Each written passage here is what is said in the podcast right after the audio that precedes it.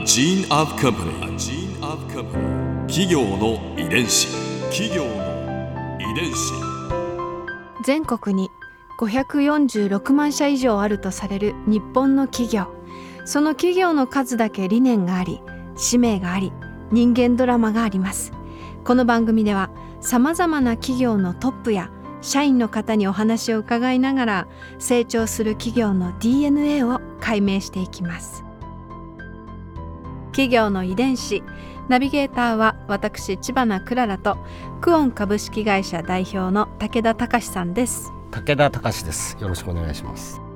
本日は三井農林株式会社代表取締役社長佐伯光則さんをお迎えしております。どうぞよろしくお願いいたします。本日はどうぞよろしくお願いします。今回は三井農林の天気について伺います企業の遺伝子。今年創業114年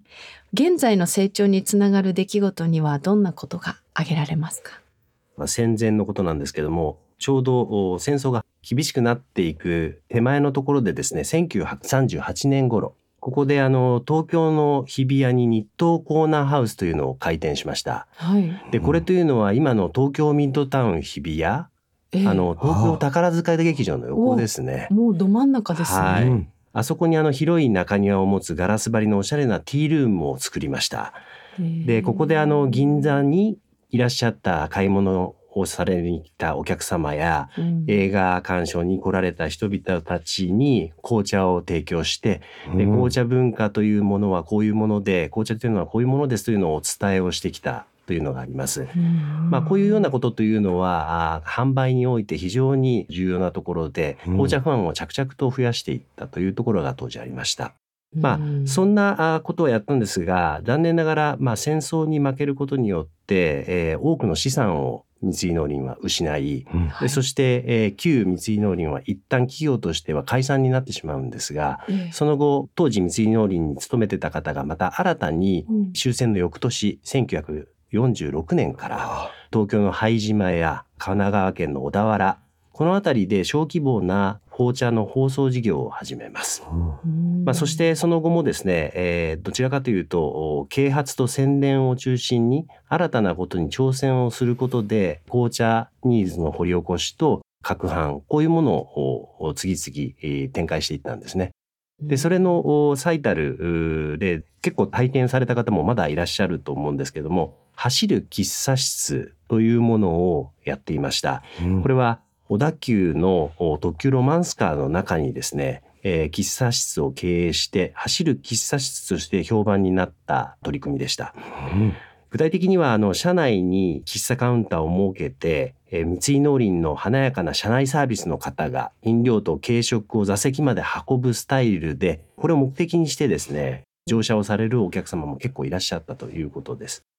まあ、その後も1960年代に入ると調理設備を備えた日東紅茶キッチンカーを投入してですね料理学校や洋裁学校それから小さなイベント等々も駆け巡って新サービスや青空紅茶教室なども開催しました。で一方で宣伝活動ですけれどもこれもかなり大々的に行っていましてうん道頓堀の大阪の南にある道頓堀ですねあそこにネオン広告を打っていました、あるいはジャンボジェット機を1970年代ですけれども借り切って、えーグアムにみんなで行きましょうキャンペーンというのをやりましてそんなこともやりながら戦後の紅茶の啓発活動及び生産及び販売力を通じて日本での紅茶シェアのステータス及び紅茶を日本の方に飲んでもらうような活動を繰り広げていったという歴史があります。戦後一度解体されたにもかかわらずみんなでもう一度集まって日東ブランドを復活させたということなんですね。まさにそういうことですね。思い入れがやっぱり非常に強かったんだと思います。企業の遺伝子。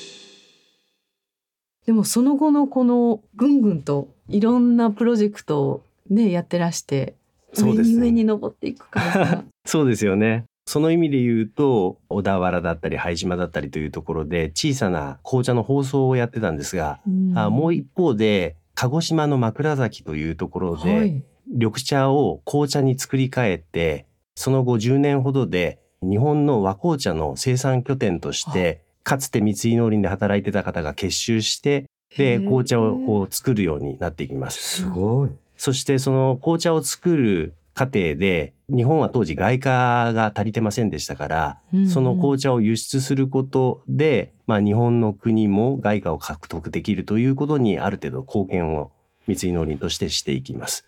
で残念ながらその輸出の商品というのが紅茶とか絹とか、うん。そういうものだけじゃなくなっていく時代が過ぎていくにつれてですね、なっていくのに加えて徐々にその輸出量は衰退していくんですけれども、はいその衰退していく中でもともとは紅茶を日本で作ってたということでその紅茶を作ってる分だけインドとかスリランカからいいお茶を輸入できるという許可を国からいただいてその結果いい紅茶をたくさん日本の方々に紹介をできるという機会をいただきました。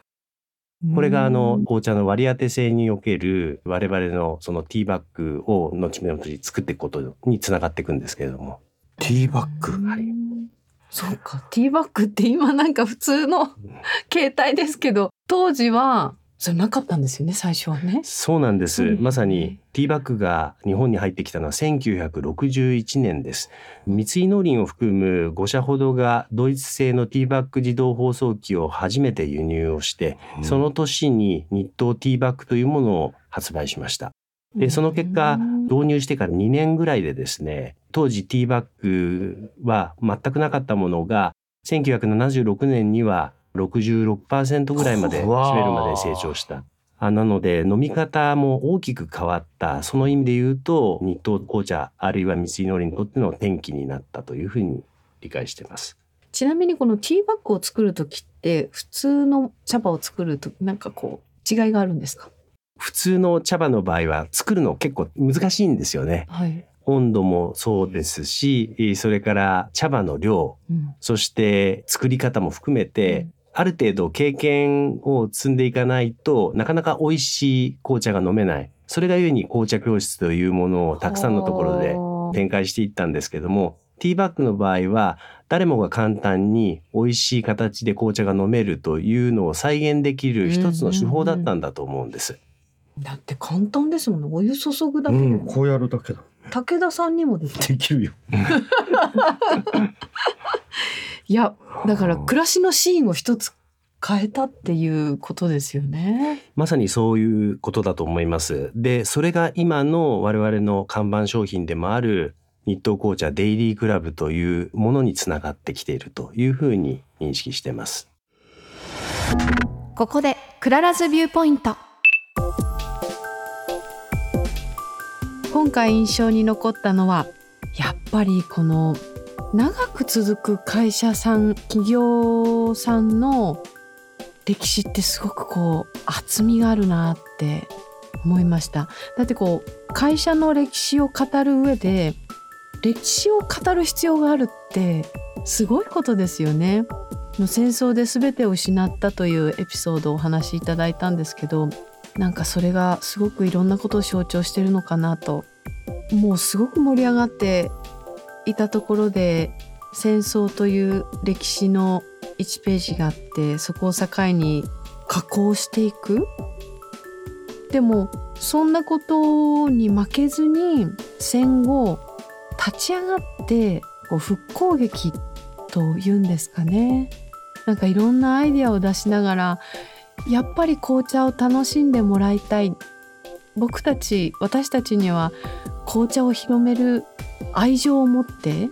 紅茶しかない みたいなそういうこう情熱をこう感じるというかいやすごいなと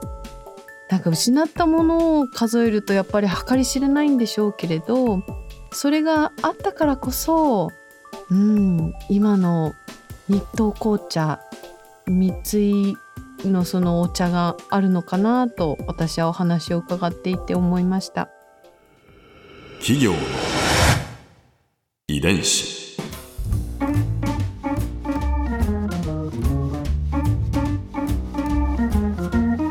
この番組はポッドキャストのほかスマートフォンタブレット向けアプリオーディでも聞くことができます。